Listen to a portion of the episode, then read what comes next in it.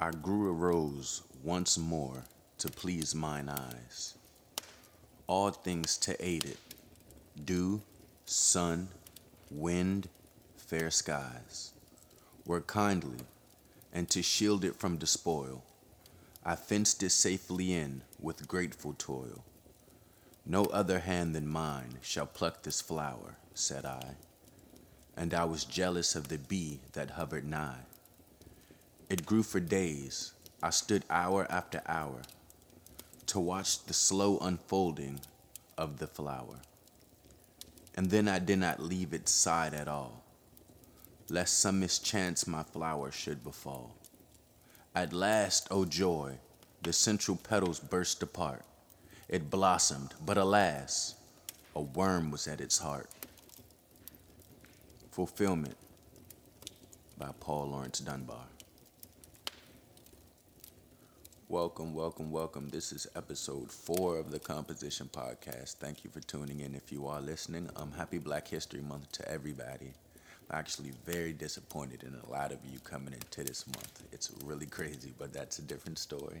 Happy Black History Month for right now. Um, that poem that you just heard, it's called Fulfillment by Paul Laurence Dunbar. He's actually one of the most famous and acclaimed poets to ever exist, actually. Um, he was born June 27th, 1872, to former Kentucky slave parents. He himself rose from Dayton, Ohio, where storytelling and uh, poetry writing began. His poems were published early on when he was only 16, and he's one of the first black writers to ever gain international spotlight after being praised by a top editor at Harper's Weekly. Dunbar also wrote the lyrics for the musical comedy In Dahomey in 1903. It was the first all African American musical produced on Broadway, and it later toured all around the US and the UK. So, shout out to Paul Laurence Dunbar, especially. And um, if you're from the DMV area, if you grew up in DC or around DC and you've ever heard of Dunbar High School, fucking notorious school, it's actually named after Paul Paul Laurence Dunbar. So, very interesting fact there. Again, happy Black History Month. Um, let's see. How do we start this off? So, well, Tom Brady retired on the very first day of Black History Month. Shout out to Tom Brady, an illustrious, what, 21, 20 year career, at least 20 plus years in the NFL, seven Super Bowl rings, six with one team, one in the NFC. The greatest freaking football player to ever live. So, shout out to him. But it's not his time. Happy Black History Month again. Aside from Tom Brady retiring from the NFL, you have Brian Flores, former Miami Dolphins coach, who was actually fired after, I believe, two consecutive winning seasons. Uh, fired from his team, and he's now suing the NFL for racist hiring practices within the NFL. Something that, at least since I've been alive, has always really been kind of like an underlying thing, something they don't really talk about, but it's there. But shout out to Brian Flores for having the courage to to call out what we've all known as there. I mean, what Mike Tomlin, I believe, is the only black or minority head coach in the NFL right now after like eight, two years ago. So shout out to Brian Flores. Keep keep doing what you're doing. I hope you know you're successful in your fight. Um, I also want to highlight Samuel Jackson's brand new TV show coming up on Apple TV Plus, whatever it's called, Apple Plus, Apple TV Plus, whatever they want to call it. But um, it's called The Last Days of Ptolemy Gray. It's going to be premiering March 11th. Definitely check it out. Samuel Jackson is my favorite actor of all time. I believe the greatest acting range of all time. The guy can do anything. He can do a funny movie, a really serious movie. He can be a dirty cop whatever you want to call it, man, the guy can do it. So definitely check that out March 11th when it premieres.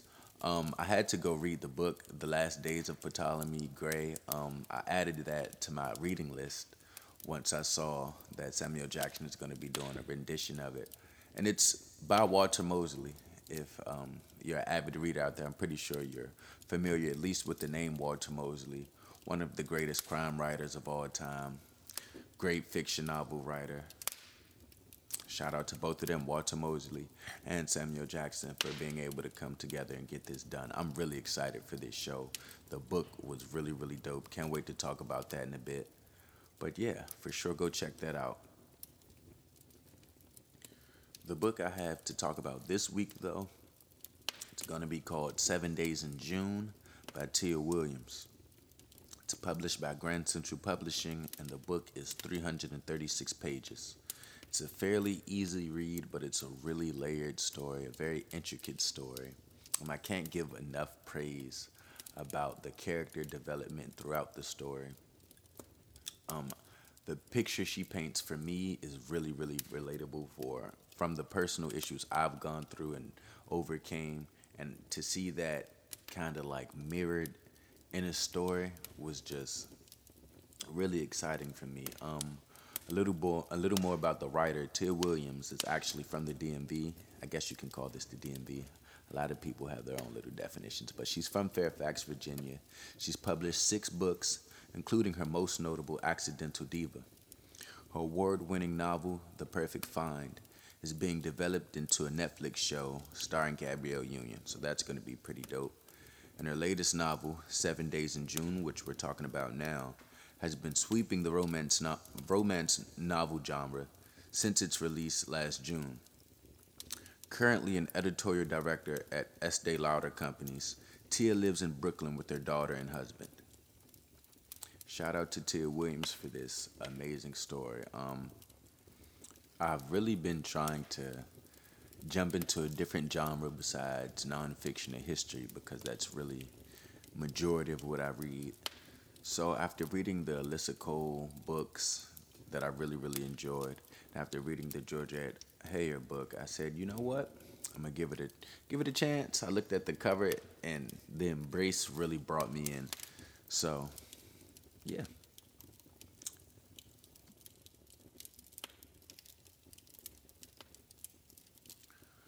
The story starts off as a group of for lack of a better term, outcasts that find their way to each other. Um, they each share their own traumas and their own pains that they don't share with anybody else. And it creates this fired passion for literally only a week. And after that week, they both go on to live their separate lives, but they build this love for each other. This love through their pain, through their shared experiences. They build this love for each other, but after this week, things turn very toxic, if you will. I don't want to give the story away, especially before I read the excerpt, because you know I definitely want everybody to go support this book. It's really an amazing story. So let's say some 15 odd years later, their paths cross again. That that passion, that love that was built over that seven days is clearly still there, but they're both successful. So, what now? And that pretty much, without saying, you know, a lot, is where the story goes. And she really paints that picture beautifully. So again, shout out to Tia Williams. Uh, let's see where my excerpt is going to be from today.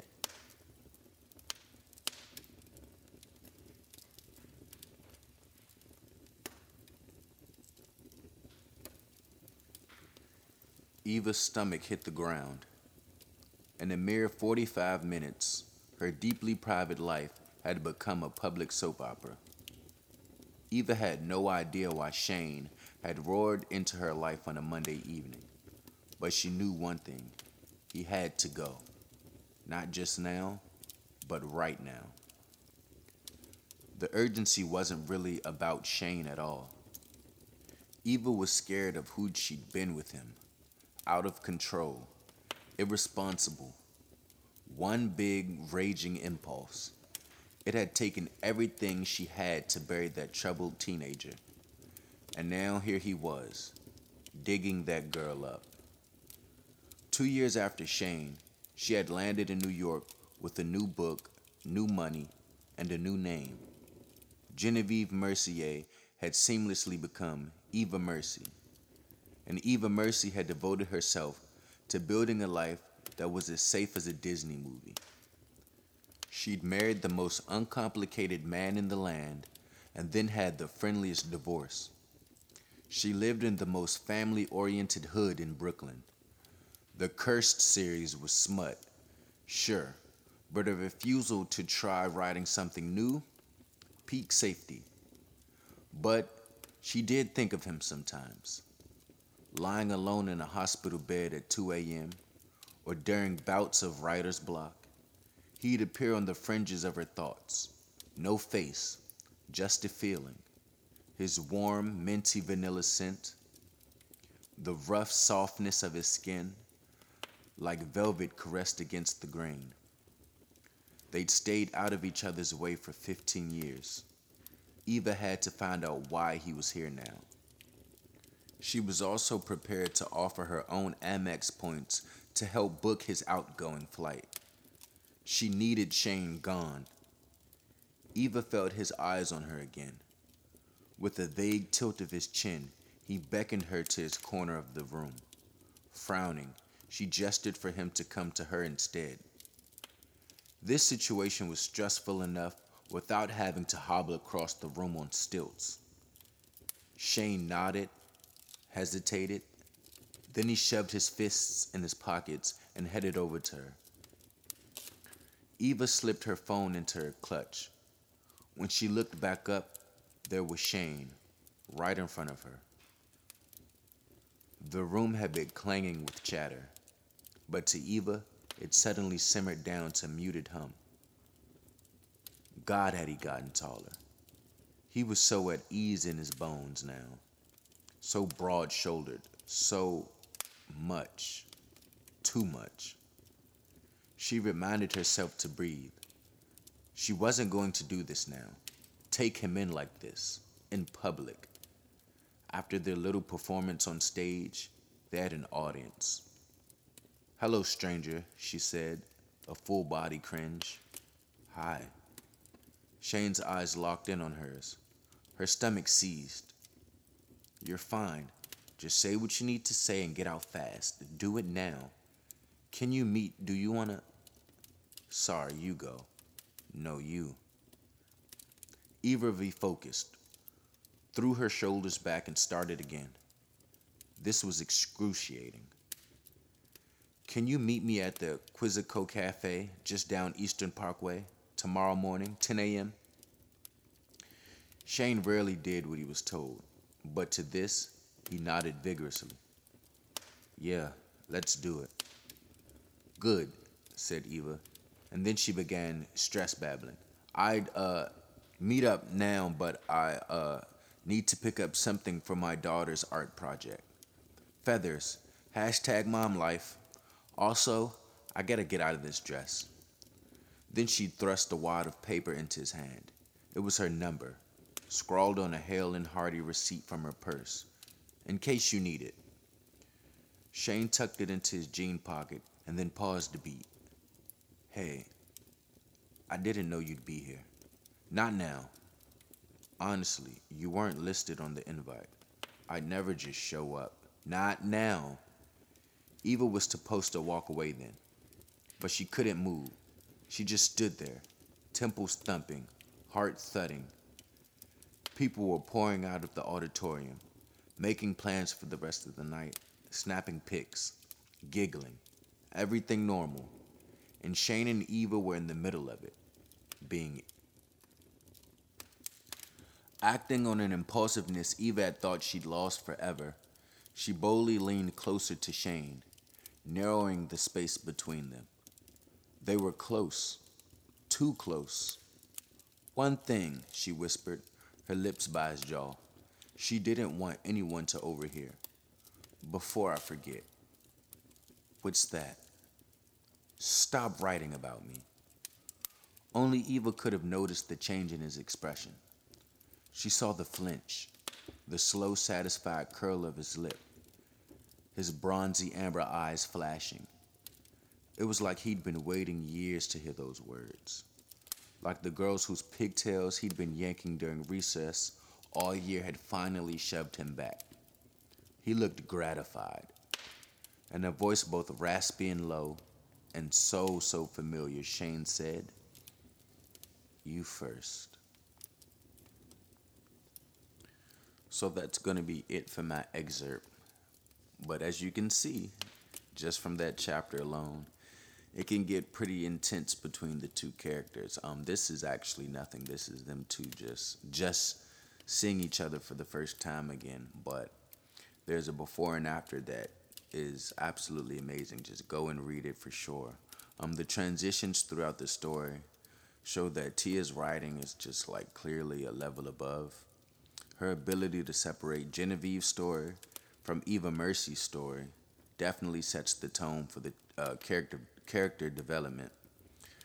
Um, clearly, you can't have one without the other since they're the same person. Can't have the former without the latter. But it's like well into reading that I begin to realize that it's two separate, or that it's the same person instead of two separate people. So that was really, really interesting. Um, there was a lot of aha moments throughout the entire book, where it's just like, oh wow, wouldn't have seen that coming. It's not predictable at all. I really appreciated that. Um, Audrey, Cece, even Lisette, uh, Khalil, they're just a few of the names that aren't the biggest staples throughout the book, but each scene that they're in throughout the story definitely adds life and love to the story. Um, they're all really strong on what they feel and what they believe even Eva's daughter, who's a, I believe like a 12 year old girl, she has these really strong viewpoints of the world that I can like really appreciate throughout the whole story. I'm happy to read a book where there's black success, black love, and black camaraderie throughout the entire book. And it's highlighted throughout the entire book instead of just like black trauma. For it to be a fiction and not take that stance is really, really dope. Um, for myself, I can see parts of my youth in both of the main characters. For example, like I've always had to deal with a sense of recklessness and carelessness in order to try to like maintain a survival instinct like Shane. And I've always had to learn to be okay with everything even when it's not okay, just like Eva. Like she has these debilitating injuries that like really affect her from her youth, but even then she still makes it to an Ivy League school and she still like has this consistent writing and creates a career out of it. So that's really really dope. Um, Shane early on, he's really misanthropic from regret and has a genuine disdain for people. But whenever he feels the need to care for another person, it's like he almost can't fight it. But because he's been abandoned for expressing love so long ago in his life, it's like everything he feels, everything he tries to feel, he sees it as wrong. Like me, his earliest memories uh, of family, and this is like one of the things I heavily related to. One of his uh, his earliest memories with family are tied to loss, but unlike me, he blames himself for the loss. Eva, on the other hand, is literally and figuratively like fighting for her life because of this condition she has with the condition and her mother's lack of care, she's like forced to grow up and fend for herself before she's even developed in, into a like a mature girl. She has to be smart, she has to be quick on her feet, she has to be defensive because of the people her mother is involved with and just because like I said in school she's seen as an outcast. But she also has a dream her resilience is truly inspirational, even as a fiction story. Like the way this girl just keeps fighting and keeps pushing through all the fucked up shit she goes through is like really, really amazing. She has to fight what she can't change about herself, and she also has to deal with her mother's decision in proximity to her own life. And she has to strive to make it out of it all, so who can't relate with that, right? Hopefully proven to black and brown boys and girls everywhere, these type of things can be done. Like we all live fucked up lives, but we all have to have the determination to say, I can make it out. I can change for myself. I can change for my kid. I can change for my family. I can change because this is what I want. So yeah, that is not even like that's aside from the love story. You get this great love story, and then you get not one but two stories of overcoming circumstances, and then they both are givers. Like for Shane to be this person that feels like he can't love, that feels like everything he does love turns to ashes. He never stops trying. Um, I don't want to give away too much, but he there's certain individuals in his lives he in his life he doesn't have to be there for, but he goes the extra mile in the story, and it's throughout the whole story. He goes the extra mile just to be there for the next person, and I believe that's really important. If you if you do make it out, or if you are able to make a change for yourself, it's really nothing to try to extend the hand and make a change for someone else. And these are all different nuances that's expressed throughout the whole story. So definitely shout out to Tia Williams for this. In my opinion, five star book. Definitely a five star book. Um, I guess that's gonna be it for that. You can find my full review on my website, um, dermaine.com, compositionpodcast.com really great book. I'm just thinking about it now as I'm talking. Uh, let's get into some music though. What's my music spotlight for this week? So, my spotlight for this week is going to be a gentleman that goes by the name of Tyler Donavan. I'm going to say goes by the name of because I can't find any of his socials. I mean, I found his YouTube with the songs and his uh, music is on streaming platforms, but I can't find any of his social media to get in contact with him. So if you've ever heard of him, if you know him, please let me know. This song I'm about to play is really, really dope. Uh, as soon as I found it, I downloaded it. It's absolutely like, I'm gonna just let you hear it. But again, if anybody knows Tyler Donavan, please, man, shoot me his his socials. I would love to talk to him try to pick his brain about his music. See if he's still making music. This song uh, was released in 2020, and it was his last release. He hasn't released anything since then, but this is a really dope song that you're about to hear. So again, shout out to Tyler Donavan. Um, let's get into it. Sometimes you have to be a lion so you can be the lamb you really are. I talk like a lion. I'm not afraid of any of you when it comes word to word. I will gab with the best of them just so I can chill and be me. And that's why I love my art form, because I understand every practitioner of it. Whether I agree with them or not, I know where they're coming from. They want to be heard. They got something to say. There's something they notice. They just want to be understood. This feeling is too scary. These rappers rather chase the clout and spit whatever out their mouths just to get paid and then be faker than tooth fairies. They be stealing lines all the time. Where's Drew Carey? That point don't matter.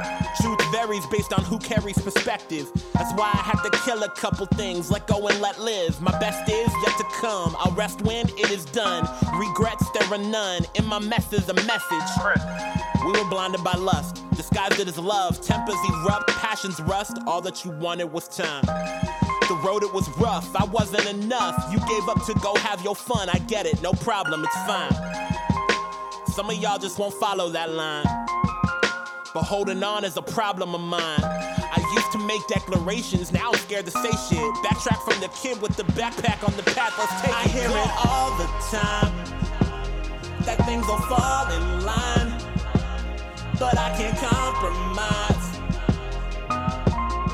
Shit's getting real lasted all this pain.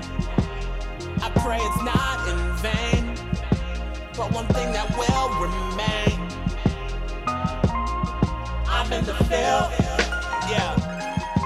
I pray for vision cause his ways are different. Subtracting myself, it may make the difference. Still racing for the cake, but that pace, it can't take the distance. And truth be told, the album's pacemaking, but at least the name makes sense.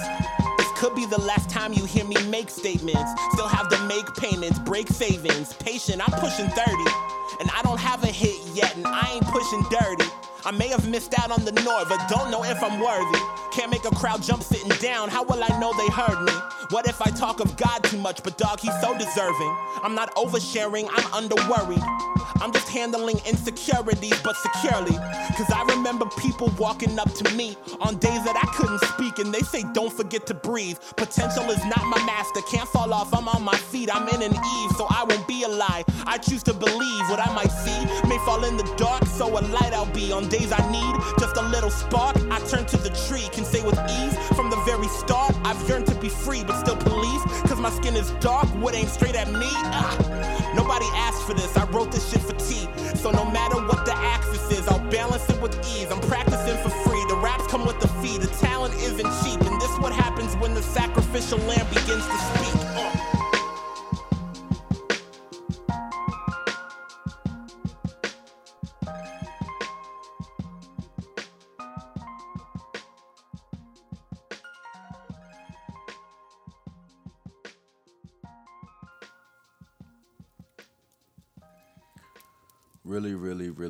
track. Um, shout out again to Tyler Donavan.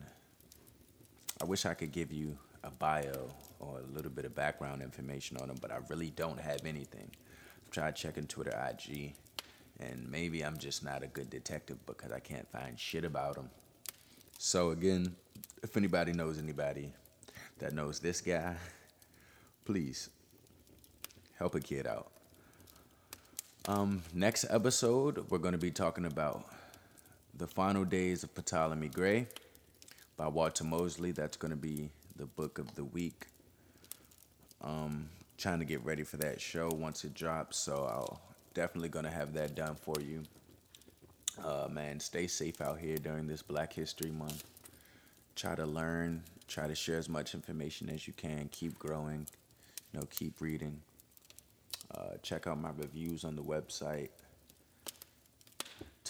That's just about it. I don't really have too much more to say, but um, until next week, pick up a book, yo. Keep going.